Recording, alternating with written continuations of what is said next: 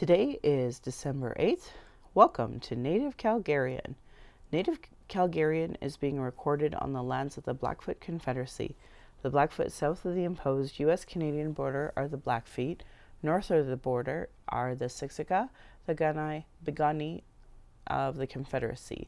These lands are also on Treaty 7, signed September 22nd, 1877, with signatories that include the Blackfoot Confederacy, the Stoney Nakoda, now Wesley Chiniki and Bearspaw Nations, and the Tsuut'ina Sarcee Nation. We acknowledge all First Nations. We acknowledge all First Nations, Métis, Inuit, status and non-status across Turtle Island as the keepers of these lands. Oki, Meko Chase, Chase Tukum Aki. Uh, my name is Michelle Robinson, or Red Thunder Woman in Blackfoot. My humblest apologies to Blackfoot elders and language keepers as I try to learn the proper pronunciation. Um, I honor the Blackfoot, and I was born here in Calgary as Michelle Elliott, a very English name, which has afforded me a lot of privilege in an English colonial world. Uh, my mother is Northern Slavey Dene or Sahtu Dene, but my Indian Act imposed status card by the Canadian government says Yellowknives Dene. My father is so Canadian that I am a daughter of the Mayflower and a daughter of the American Revolution while having an Indian Act imposed status card. I acknowledge my Dene lineage and that I was born in Calgary, but my family is not part of the Treaty 7 signatories. My Dene lineage roots me in the land of the Hare people, also called the Great Bear Lake people in Treaty 11. I am a native to Turtle Island, and my Dene nation is um, a visitor to this area called Clincho Tine Indahe in Treaty 11. Um, oh, sorry, in Sahtu Dene. And that means many horse town. So, um, named after the Calgary Stampede. I always do land acknowledgements because they're critical to creating a safer space for Indigenous people, but it's that bigger picture of honoring the host as the guest. And here I am, you know, little Sahtu Dene in Blackfoot territory, and you know, if you're not acknowledging your uh, where you are, then you're you're not really acknowledging the land in the proper way. Uh, so there's a, a bigger picture of respecting the peoples whose land that you're on, and um, in a settler colonial state, that's critical. Any mistakes and misinterpretations will be on me. I encourage questions so that misunderstandings can be cleared up as soon as possible. I do not speak on behalf of all Indigenous, but I can share what I know as I walk down my red road. If you're experiencing emotional distress after anything I've talked about today or want to talk, call the First Nation and Inuit Hope for Wellness helpline at 1 855 242 3310. It is toll free and open 24 hours a day, 7 days a week. Non Indigenous, there are distress center lines in your area that you can access as well. Uh, my Patreon account is Native Calgarian, where you can pledge and support.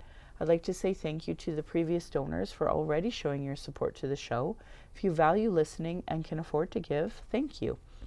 To those that cannot afford to give in, I'd love to hear from you at nativeyyc@gmail.com. Uh, send in your comments and your questions. We are on iTunes, Google Play, and Stitcher.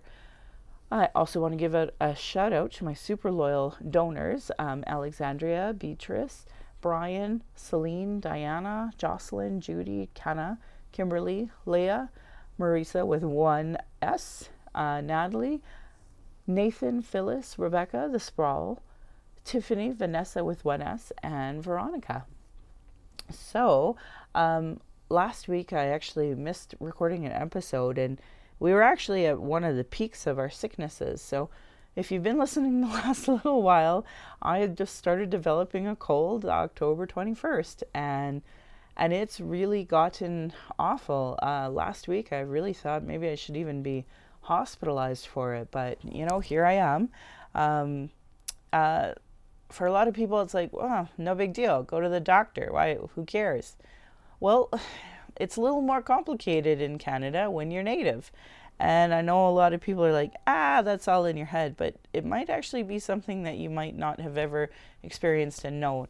And to give you a bit of um, a history about my own personal um, uh, issues here in Canada, my great grandmother actually died because she was denied uh, proper antibiotics at the time. And um, it sounded like my great grandfather had gone to town to get the drugs that were supposed to be promised to be there, and they never came. And when he came back, not only was my great grandmother dead, but my grandmother was very close to death. So um, she was only uh, a few months old, really, and um, so she went to the residential school at the age of 18 months because her her mother had died, and my my great grandmother or great grandfather gave my grandmother to the Indian residential school at the at 18 months. So like that's that's my the history of my family being a part of these stupid legacies is that you know because they were denied health care um, she died. And my granny went into indian residential school way too early as a result. Um, on top of that you know like my mother she's had uh, uh, issues. So my, my understanding is that her and my dad like i witnessed my mom and dad fist fighting. And um, my mother's account is that one time her head was smashed into the point that uh, she was hospitalized. And, um, you know, I know from what I was told on my dad's side that, you know, she was classified as schizophrenic. And this was the early 80s where it was really easy to dismiss an indigenous woman compared to a white man. So that's just what happened. And uh, I don't think she's ever been properly diagnosed, as most domestic violence uh, victims aren't actually properly diagnosed with head injuries, yet most of them have them. And uh, that's just the current state of misogyny in healthcare in Canada. Um, white or not, if you are part of domestic violence, they just don't talk about that shit. And it sucks because we have all these women who have severe head injuries from domestic violence. It's not being properly cared about. Um, so like those are are some serious issues. I know when I went to have my daughter, I had some serious problems with racism, and uh, as a result, Manmeet Bhullar, who's a brown man, he uh, his auntie was a midwife, and I just made the you know cost-effective reasoning why we should have midwifery, and it got done. So those um, notes for International Day of the Midwife in 2008 are in my daughter's birth story because. Um, as a result of what happened, we at least now have funded midwifery here in Alberta. So, you know, I'm I'm proud of that. But the bottom line is, is that was done because of uh, because of racism, um, and what was done to my family was wrong. But you know, here we are, working on these issues, and and because of what happened with me and my experience with the birth. Um, I have a lot of misgivings myself about dealing with doctors. So um, here in my area, there was a medical clinic that opened up, and I was really happy to to be a part of it because it was a Muslim doctor, a woman. So super excited to be a part of that. Um, and I, you know, tested the waters right away. And when they would ask you, what are your allergies, I'd jokingly say um, racism and sexism. And while yeah, of course it's meant to be a joke. We all know it's like for real because if you experience racism and sexism when you're really sick, you don't you're vulnerable. You don't have the time to advocate and that literally happened to me when I was giving birth to my daughter. So thank God I had a doula that I, I had hired um, who was well respected and, and that. Anyway, anyway, I bring this all up because, um, you know, now I'm sick.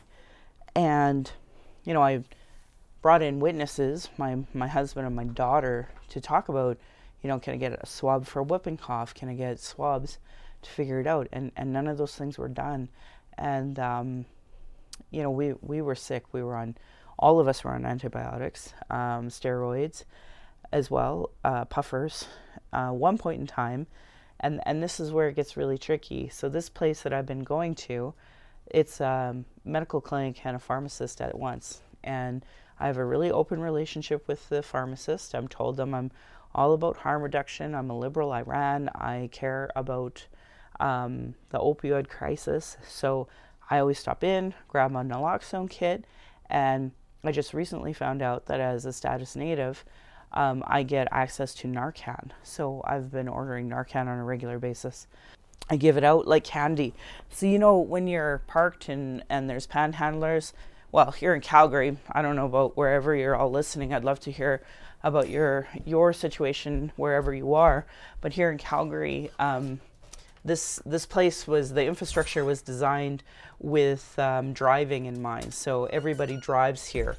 As a result, um, panhandlers have figured out the smartest place to get money is actually at intersections.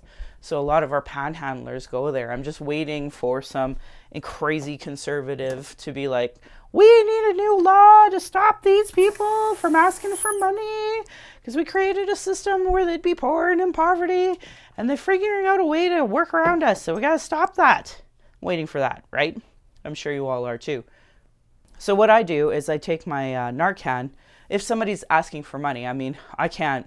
I'm, I'm broke. What kind of money do I have? So I don't I don't give money, but I always give out my naloxone kits and my Narcan. Um, if they want it. Like I'll just put it by the window and if they seem interested, of course, I just give it to them freely because I can't believe I can't believe people didn't vote for this. I can't believe we don't have more mental health services. I can't believe we don't have more beds and more addictions. Obviously, we, my my family, we care a lot about this. Um, you know, we're part of that um, Wellbriety through White Bison, and uh, probably going to keep doing that until um, I, I don't know. I don't know when we're going to stop doing that um, because it's critical to this crisis that we're facing. And, and the bigger picture, too, is that it's not just, um, the, thing is, it's not just prescription drugs that, that has a result, but it came from that. And I bring it up. Why? Because when I went to the doctor, guess what we were prescribed? we were prescribed an actual opioid based, um, like NyQuil or Dayquil, uh, one of those types of cough syrups. And I couldn't believe it. So it had codeine in it. So um, it, originally they gave it to my daughter, and I'm like, fuck that. I'm not giving that to my daughter. Um, and then when I went back, I said, um, you know, we actually have legitimate health concerns about that because my husband is legitimately allergic to cocaine. Um, and we found that out because he got into a car, or not a car accident, a quad accident.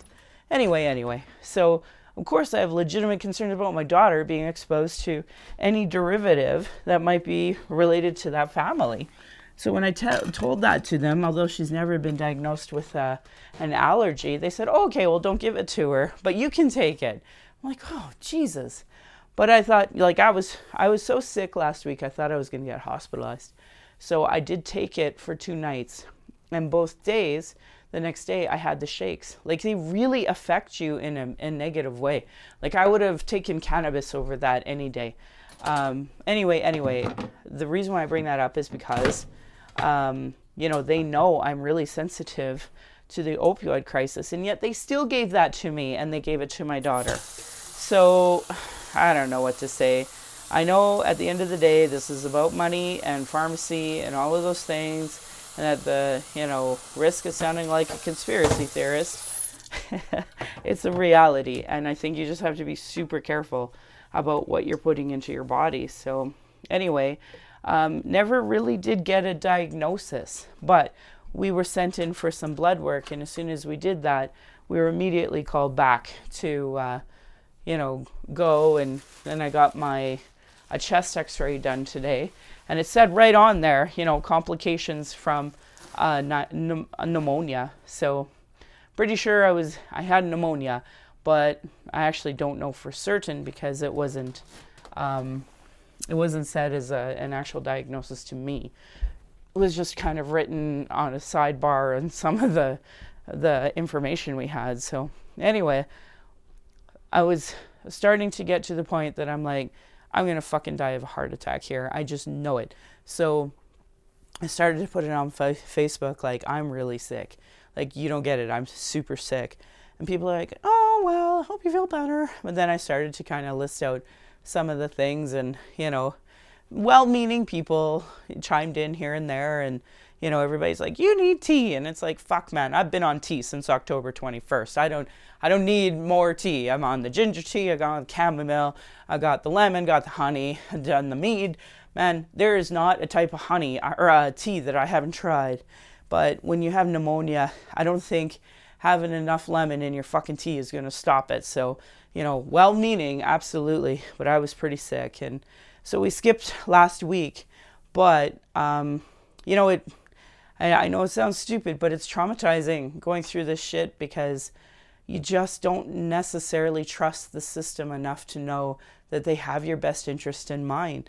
And um, I know a lot of people just take the pills and take them, and I get that. I, I, you know, really admire people who can just trust the system. I'm not that person because of my previous experiences, and um, and fr- quite frankly, I have it good compared to most people, and I hate that. I hate that uh, so many people just don't get proper health care at the end of the day. And even for me, you know, I don't know what biases my Muslim doctor may have about um, Indigenous people, but I know, you know, just like every other race there is here in Canada, I was immediately um, given the opioid or um, codeine as a as an alternative right away, and I, I you know, it's no wonder this crisis is happening. I mean, I have a cough, possibly pneumonia. I just don't know if you need an opioid for that. So here we are. Um, so definitely reflecting on that. Um, you know, still working with my doctor. Uh, tomorrow I have my results of some of my chest x-ray and stuff like that. So it'll be interesting to see what she says if she just uh, formally oh i was on the internet you know diagnosing myself. And somebody somewhere really smartly said you know you should really tape your when you're the noises you're making of your lungs. Because you, inevitably i would always have an appointment in the morning when my lungs weren't making the noise that i'm accustomed to having at night. So i taped it and recorded it and it sounded like this awful wheezing but I think that was what finally just it, it made it sound like I, I, definitely have some type of um, complications from pneumonia. So that's that's the scoop, poop. That's what's going on in my world.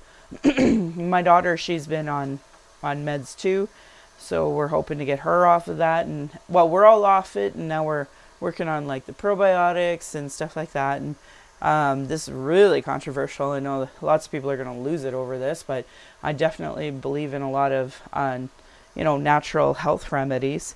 Just because, um, quite frankly, you can't trust pharmaceuticals. So, um, uh, because of that, I uh, started my probiotic regime because I got to get my flo- gut flora back to normal because I had to take the antibiotics and, you know, vitamin C I had a friend who um, she had this uh, issue with her gallbladder, so she had to have that removed. Um, I've been doing gallbladder detoxes since what 2011 at least. I was looking that up, and uh, yeah, so I'm gonna. I started drinking my apple juice, um, started eating more apples, and I do that for a few days, and then I drink this ridiculous concoction that's disgusting, and it's um, it's of like uh, lemon, um, olive oil, and Epsom salts, and it releases a lot of the gunk. It, like I've done this a few times, and it's like sand. So um, it releases the gallbladder and some apparently the liver too. Some some stuff in the liver. It all kind of is interconnected and goes together. Um, I don't know it that well, but I know I hardly eat well enough that I can say I, I eat a clean enough diet. I don't need to do a gallbladder detox. A lot of people in my peer group I have found have gotten their gallbladder removed, and, and I'm certain I had read that's linked to pancreatic cancer and liver cancer. So that's why, to me, I'm, I'm going to fight to try to keep it. But I am not a medical doctor, so do not take my uh, words as um, medical advice obviously you have your relationship with your doctor. Um, i have my relationship with mine. But if you have you know instances of racism that you want to share with me please don't hesitate to contact me uh, whether it's through like what usually happens is a lot of people just post like you're not going to believe what happened with me and then they'll tell me the story. Um, but i feel like on the daily there's like national news somewhere about somebody who's not getting proper you know, healthcare is solely based off of racism. So I wish that wasn't a thing, but yet here we still are, right? anyway, so I wanted to talk about that just to let everybody know that's why uh, we missed it. Um, it wasn't something we wanted to miss, that's for certain. But I just know we were just too sick and too much was going on. And um, it's that time of year where it's Christmas, so just trying to get the stupid tree from under the stairs seems overwhelming, frankly. And um, I know a lot of people are, you know, doing the uh, holiday parties and such. So, you know, I was really worried I'd have to cancel Christmas. And I was even afraid to send cards because I just didn't have a proper diagnosis. And there is a, an outbreak of whooping cough here in southern Alberta. So I just didn't know what to expect. And um, I did ask my my doctor if she would swab for it, but she never did. So tomorrow I'll find out more, see if this uh, X-ray has a little more com- um, information about ne- um, pneumonia complications. So, so what I asked did start doing. Um, so I guess it was Thursday, the first day I felt like I could stand up straight and breathe without like uncontrollable coughing. So I've actually felt way better the last little while, and because um, today's a Monday, so it's been a couple of days of feeling like you know I can breathe a little and uh, as a result, I started to read a little bit. Um, our next book club is Richard Wagamese's book Starlight. Uh, Starlight is his last book. He was he started it before he had passed away.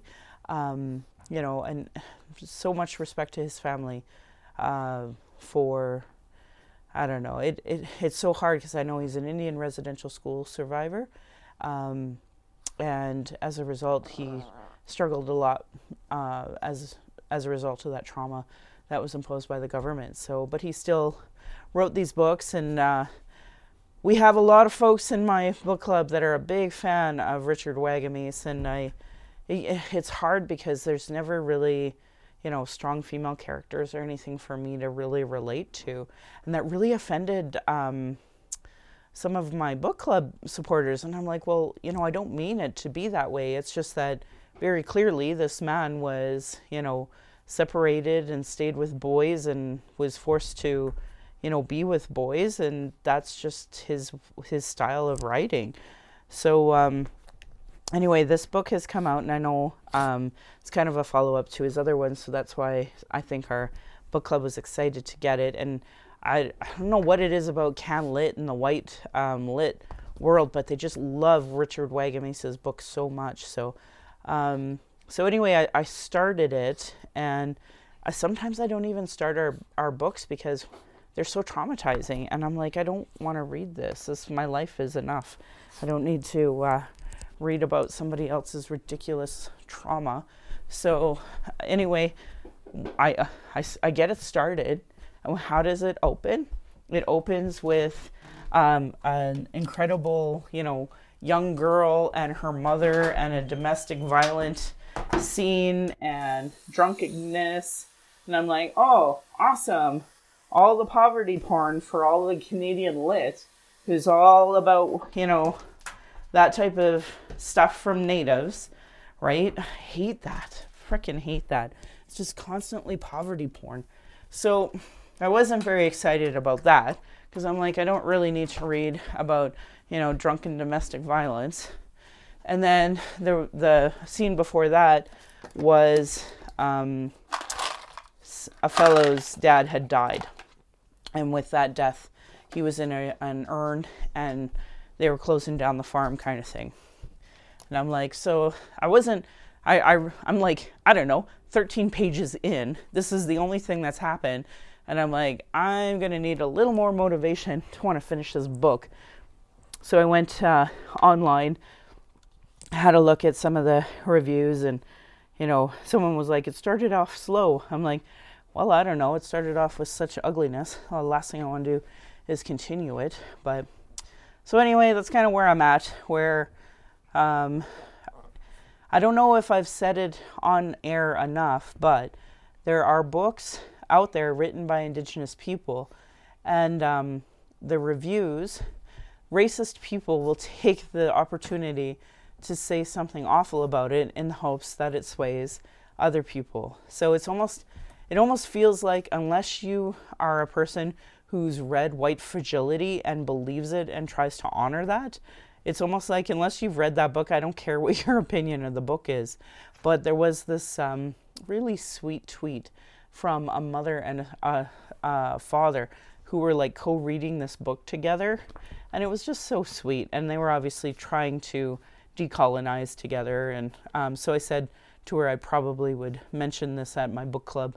Um, and well, I don't think I told her. I'd tell her on my podcast. Either or, it's public, so I don't really care.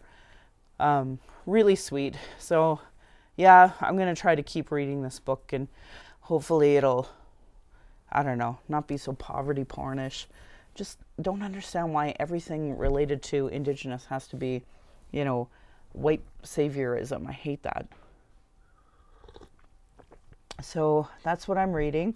My hope is that people will come, though, especially those who legitimately um, love his reading, because I know everyone reads this book. It's just that they don't write the review, they don't write a public review, and then, um, you know, only the racists get all of that glory. So it would be really great to have folks come to the book club who've read the book because um, one, it's just good to have other people's point of view.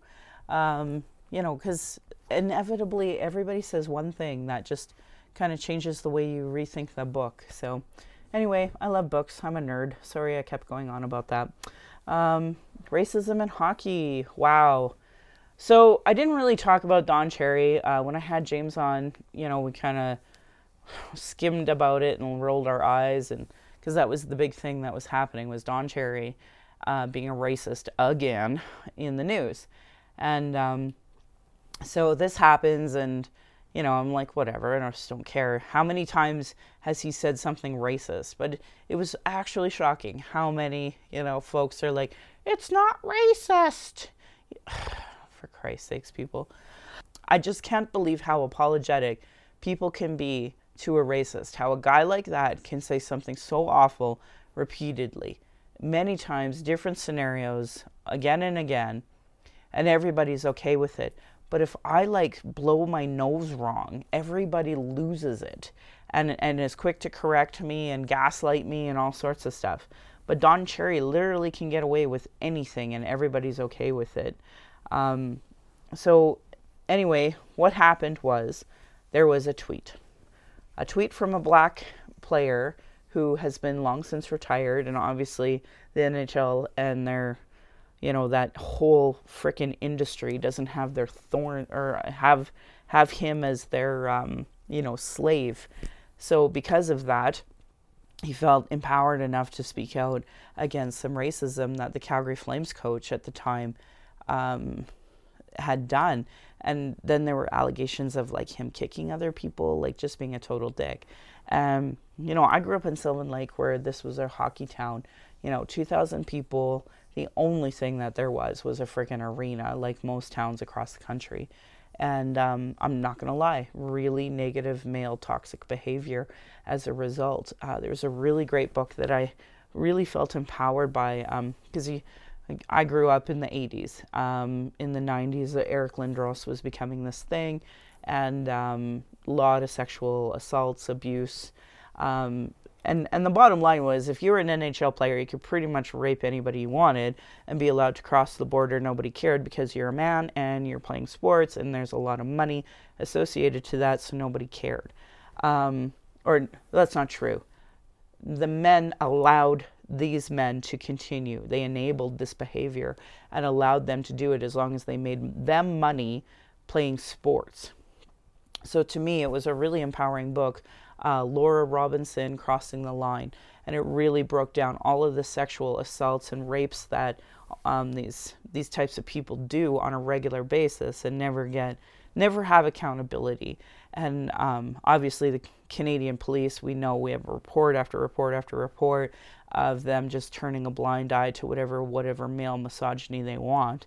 And um, as a result, we just have this like really toxic hockey culture that nobody really wants to talk about. And of course, racism being awful. I mean, we had the Akanai uh, basketball team just not allowed to have Calgary refs because of a bunch of de- racist decisions. Um, and nobody, there's no accountability to that. Nobody has held that to account there. Um, obviously, the the basketball youth association just wants to tr- just try to like continue playing um, because there's so much politics in sports anyway. I feel awful that our indigenous youth just no matter where they go, they end up fi- fa- uh, facing racism. And then on top of it, um, it's not just them, it's black people. So, black people, like this one NHLer, um, called out the Flames guy. And then there was this bit of a national discussion about, you know, respectful behavior and such. And, and, and it's so interesting how they take like point blank racism and abuse and just bring it down into respect and it's really relevant today because today Sheldon Kennedy's um, nonprofit called the Respect Group was is being used by the um, Alberta government as a kind of like an anti-bullying strategy and such. And there's a little bit of grant funding to that, so I'm gonna have to look at it a little harder. But I'd love to see that money being properly utilized so that that way like the Kainai basketball youth can go play basketball and not have the Calgary refs mistreat them the way they did. Um, anyway, I, I can't even believe everybody's just like totally let that go. Um, racism in sports obviously being a major issue. I talked about it at length when we were working on the Olympic bid about this time last year. Uh, we talked about um, the Truth and Reconciliation Commission calls to actions on sports. Um, so we had um, the Flames coach ended up having to be. St- well, I always get a kick out of when they say he stepped down. Did he step down, or was he told you're stepping down? Either or, he's no longer the uh, head coach for the Flames as a result of uh, being called out on this and now we have Sheldon Kennedy's group. You know, I, I'm just concerned about the whitewashing because I don't know. Like, I've been following the Respect group and Sheldon Kennedy for quite some time. I have literally never seen him call out any form of racism ever. And um, on top of that, he's always promoting really crappy conservative politicians as if they care about anything.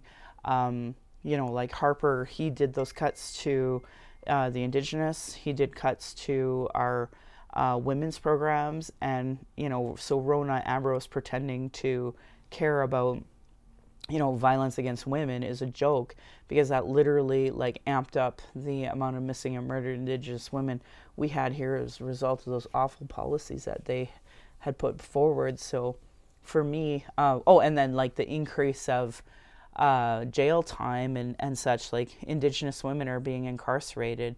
Um, so it, it, it's just, I get so angry at the idea that anything associated with Jason Kenney and his government would even possibly matter at this point because um, of what he did when he was a federal uh, cabinet minister. And now here he is as the premier of Alberta. Like, I just see absolutely nothing positive coming from literally a group of bullies. So now we're instituting something that actually is positive. But again, is there any form of anti racism, any form of Indigenous education? I don't know. And I'd love to be proven wrong. I'm really hoping that there will be some change in culture, like a little bit of less male toxicity is, would be fabulous. But I just don't know if that's going to be the end result. So watch that, and I'd love to hear your feedback. Um, if you're an organization that ends up using any form of that grant money, um, I'd love to hear about it because obviously I want to I want to see change, positive change, where people aren't being bullied. But as it is right now, this just seems like where we're at. Um, yeah. Anyway, so I was really shocked at some of the things that I have been tweeted at recently. I'm going to try to get to that, but I think before I do, I actually have to give you a little bit of um, a background.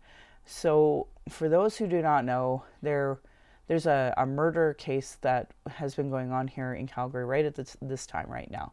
And like it, it was a really awful story of um, a fellow, a, a, black guy named um, Hancock, Hancock Afwerki, who was 26. And um, they were on, on looking for two folks about that. And unfortunately, three Native people were caught in this whole craziness. And we have two dead Indigenous women with 16 kids left over from it and, a, an indigenous man named Cody um, Pfeffer.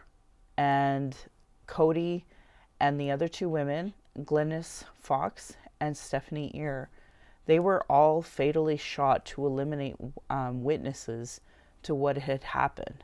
So this um, two guys are on trial right now for the first degree murder of this Afwerki, who a fork, a fork, who was, you know, shot down, kidnapped, held for ransom, tortured, and shot.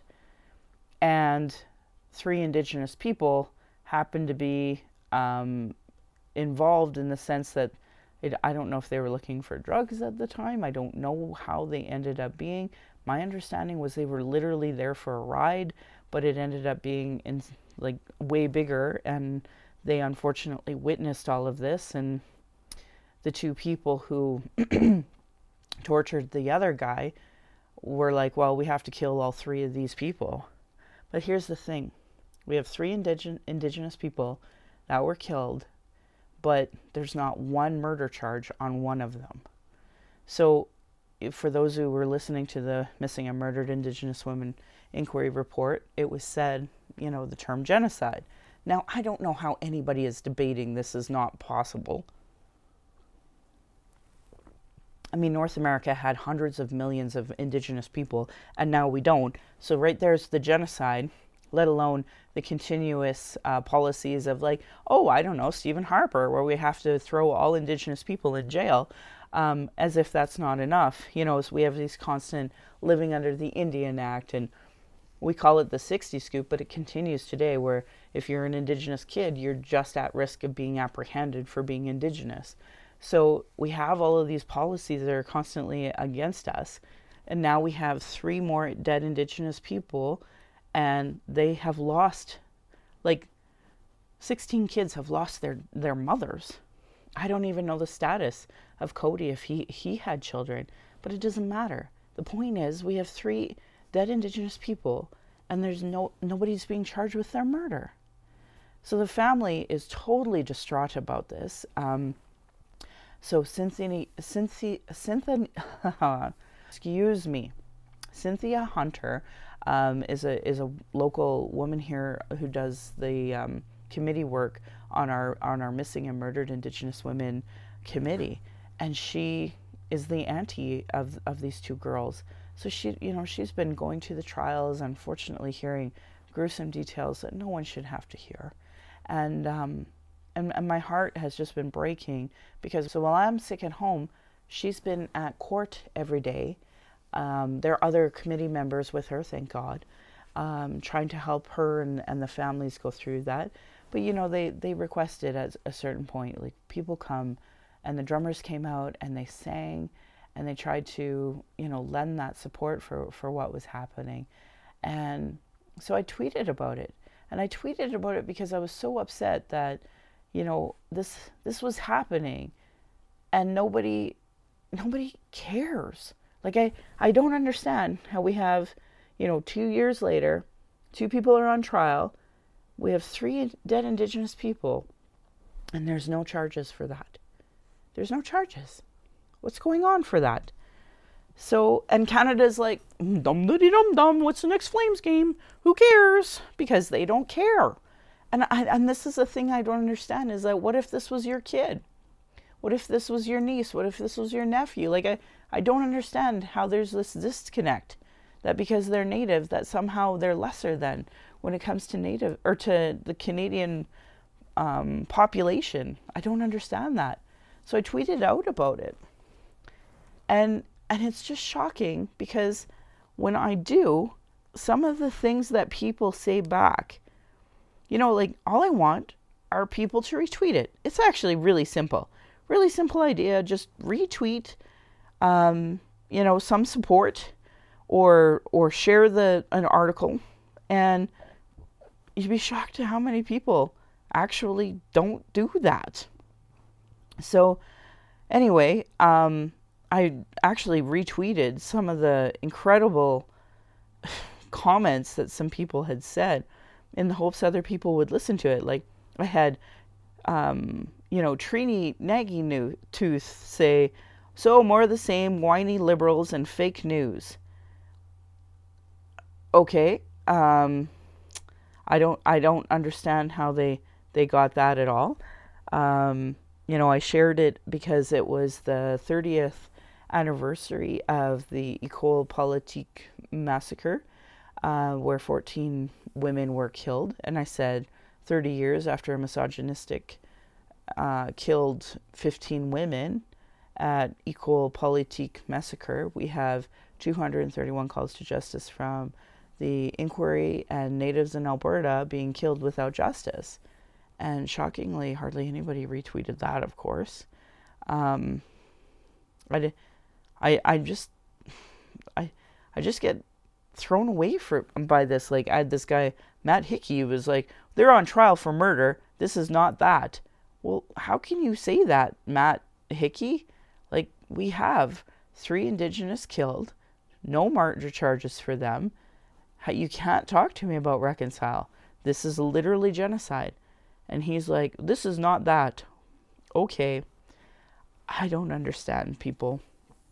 Um, there was at least one person who chimed in. So some uh, gnome offender said, This story makes no sense. Was uh, this a living on the street kind of crime? Why do f- women have eight kids each and at 36 are hanging in bad company if that's the case. Here's the family. MMIW, what about the kids? And I was like, there was nothing about that statement that made any sense to me. So I just quoted it and I said, when racism blinds you so much, you can't see your own government's systemic racism and systemic poverty, so you blame the murdered indigenous mothers for having kids. Murdered mothers. Like, how how but thankfully um, physics lesbian chimed in and said there's nothing on earth that can convince me this person sees any indigenous person as a human being. Yeah what about the kids who are going to grow up without their a mother? What about the trauma they've endured? Thank you lee. Um, physics lesbian appreciate that.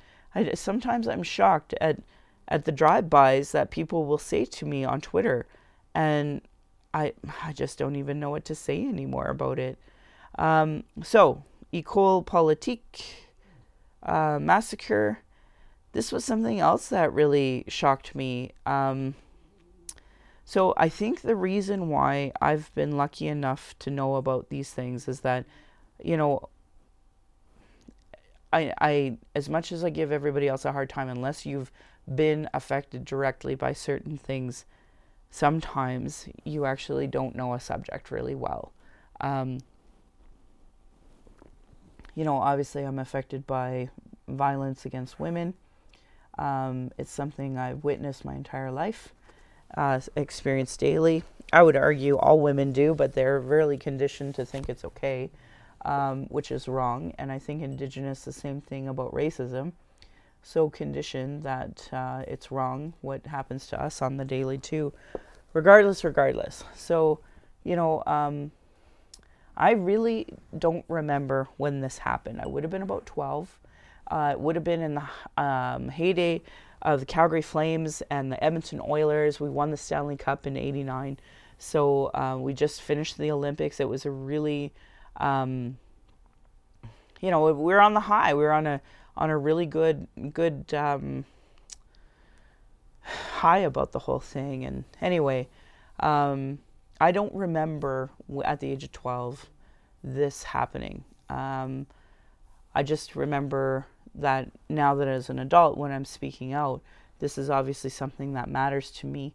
And um, I was lucky enough five years ago to be a speaker down at the the Faculty of Law has um, a beautiful art piece done by uh, uh, I want to say her name is Teresa Posyniak, um, and it's it's called Lest We Forget, and she did it for this exactly. It's a beautiful art piece. Anyway, there was um, you know 25 year anniversary, and they wanted to mark the occasion. They had me come in, and the Herald covered it, but they didn't. They totally ignored me. They they were like, I don't know who this woman is. So they just focused on her, and and it's a great piece as a result. Um, of course, it says a lot though about ignoring Indigenous voices, not including them, not mentioning. Um, five years ago, missing and murdered Indigenous women, just totally whitewashing that article, right? So anyway, um, I I said to my daughter because I'm the one nerd in on all of Canada that loves CBC radio and listens to it religiously and I'm listening to it, and of course it's on there over and over and over again. And because uh, I'm a liberal, you know, I'm paying attention to, you know, gender-based um, budgets and and and details like that all the time. Uh, whereas apparently not everybody is, and even of the liberals, not everybody is either. So, you know, these are things that I'm uber aware about. And my daughter's taking French immersion. I had made the assumption that morning and I talked to her and I said, you know, you might hear about this. And um, when she came home, she actually told me she had not heard about this. And I was really shocked about it, actually. And then uh, we had a group with, we have this wonderful program through USAY right now. And it's just trying to empower, you know, young women in um, understanding politics, understanding missing and murdered Indigenous women, girls into spirit, and understanding economy, you know, all these things. So they have these ideas, and my concern is that I'm going to, like, you know, steer it too much. So I try to be quiet and just educate as, as needed. And we had a meeting, of course, on the 30th anniversary. So I, I mentioned it to them and I talked about how, you know, these women were only killed because they were women. And the gunman even said to them that you know, he's killing them because they are feminists. And even one of the women piped up and said, you know, she doesn't identify as a feminist. And it didn't matter to him. He still opened fire on them. And, um, and he killed 14 and then 15, of course, being himself. So, um, and I'm just looking it up right now. It says here that there were 14 other people injured. And one of those 14 people, I heard her story she was the one who said, you know, I'm not a feminist actually, and he he ended up shooting her four times, leaving her for dead. Um, so anyway, I, I tried to talk about the significance of this, that you know nobody had known about this. So here we are, like 30 years later, and we actually have like this national day um, to acknowledge it even it's called the National Day of Remembrance and Action on Violence Against Women. But nobody knows that. So it's 30 years later. No, no Canadians know it out here. And um, we were, I was just trying to, to talk about that. And they were asking, why don't we know about this? And it's such a failure of our education system that like every Canadian kid doesn't know about this. Today, my daughter's school does these um, lockdown procedures and they have live shooter drills and procedures. And that all came from this shooting because this shooting was the very first ever. So I know for a lot of folks it's hard to imagine, but it's only been 30 years of these mass shootings and mass shootings in schools. It's only been 30 years. And as a result, because the police had zero policies and procedures that day. They were totally caught with their pants down. This was the reason why all across Turtle Island we now have these policies and procedures is because of this incident, and um, yet nobody talks about that. And um, and on a sidebar, I've uh, started the process of trying to get my daughter's Indian status, and fuck, first of all, you need like long form of this and long form of that. So birth certificates and marriage certificates and all this stuff. So we have to like spend because here in Alberta, and no it's different across the country, but here in Alberta, you have to pay for everything. So if you want to have like a license for anything, you pay for that. Um, if I want a copy of my birth certificate, you pay for that. You want a copy of your marriage certificate, you pay for that. And it's a process, it takes time, right? So, anyway, I made the observation that like I paid $200 to take my firearms course, get my fire my restricted and unrestricted firearms license. And it's going to take me more time and more money and way less training for me to get my daughter's Indian status. So, in 30 years of having this mass shooting, it's still easier for me to get a gun than it is for um, me to get my daughter her Indian status. So, it just shows you the level of like racism and sexism and misogyny that we still have within the uh, policies that we have. Like, I know that the conservatives are totally in bed with the gun lobbyists, and that's fine. I don't care because I would argue the liberals are much better because this is the other thing the politics that came from that shooting. This is where the original gun registry that Albertans especially lost their nut over. Now, I will say this as a native um, typically, any policy procedure law disproportionately affects people of color and indigenous people. So if they were to institute some kind of you know, like registry, of course it would disproportionately affect um, indigenous in a negative way, no question. And that's the same with the black community and any other uh, group that would be marginalized, because um, that's the way structural racism and biases works. So, you know, I, of course, that's always my concern. But after 30 years, most of the uh, murders against um, a mom or a, a, woman is usually by their intimate partner or ex intimate partner. And almost always, like the, the gun numbers are ridiculous. And then on top of it, let's just look at the men. So a lot of, um, in my experience, from like Lois Lane, like when I was young, to um, just seeing this over and over again, where it's just, you know, man kills woman and then shoots himself and and you just after 30 years we still cannot put together a policy or two not not one hey we just can't do that so and i'm just like totally calling out all politicians for being cowards on this. Like this is ridiculous. How many more women have to be killed by a gun? And how many more men are going to commit or are going to suicide themselves? Oh that was another conversation that was really great um, that that came out um, about language when talking about suicide. Suicide is technically illegal, which is stupid because who are you going to charge after you've committed suicide? But the term commit suicide is like basically giving that legal framework and and demonizing it. So suicide, rather it being than like a you know mental health issue, uh, trauma related issue, we don't talk about it in those terms. We talk about it in an illegal term by saying committed suicide.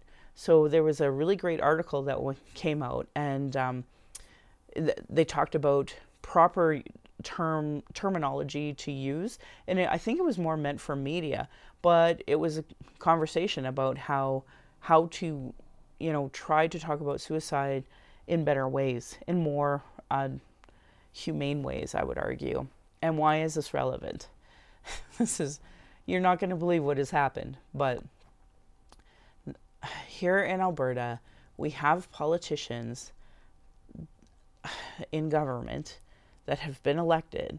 Now, if I say something wrong or blow my nose funny, everybody would lose it. But we literally elected people that you know, believe the world's 6,000 years old and that religious um, bias and racist bias should trump everything else.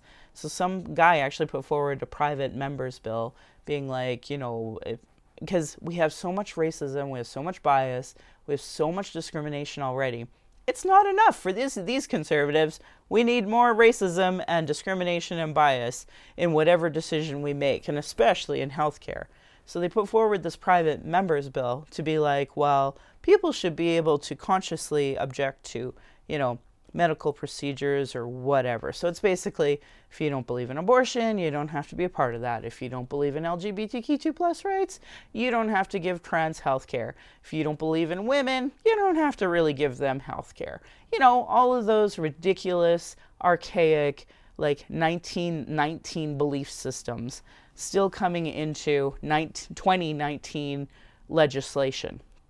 So, anyway, what's not funny is there was a military vet who, um, as it has come out, has had a long uh, story about being denied health care and and then on the other side of it working really hard for medically assisted suicide.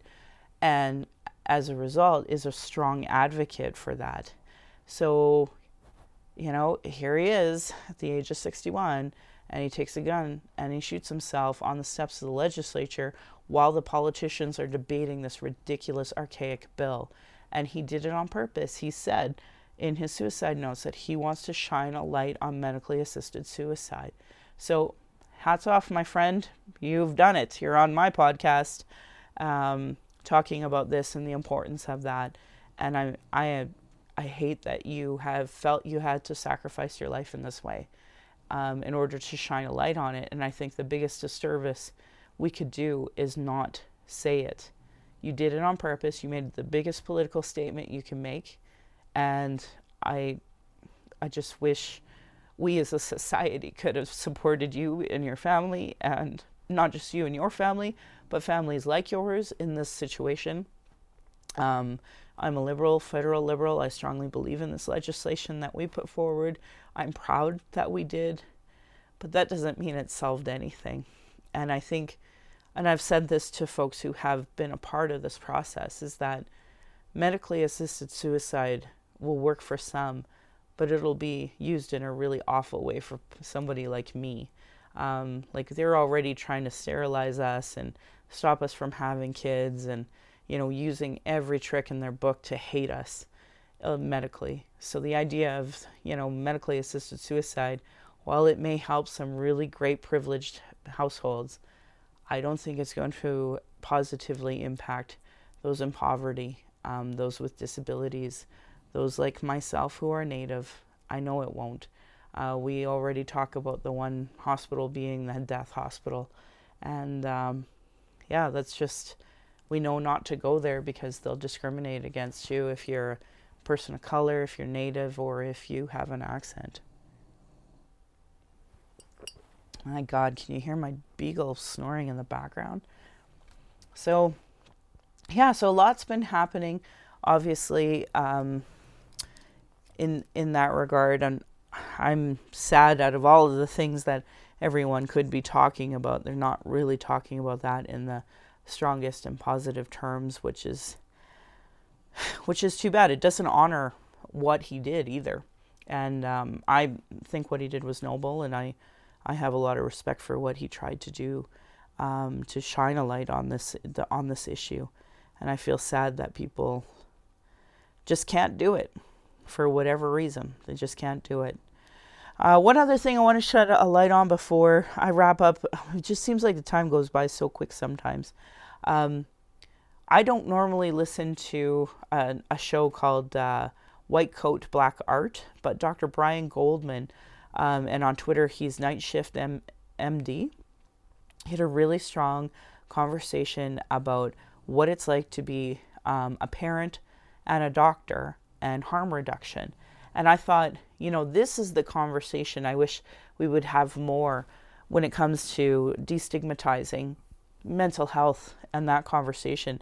Because um, basically, what he was saying was, you know, uh, he adopted uh, a son, and his son was going out to bum smokes. And at a certain point, he knew as a doctor, it's just a matter of time until one's like laced in, in fentanyl and he he bought him his son a pack of smokes as a form of harm reduction.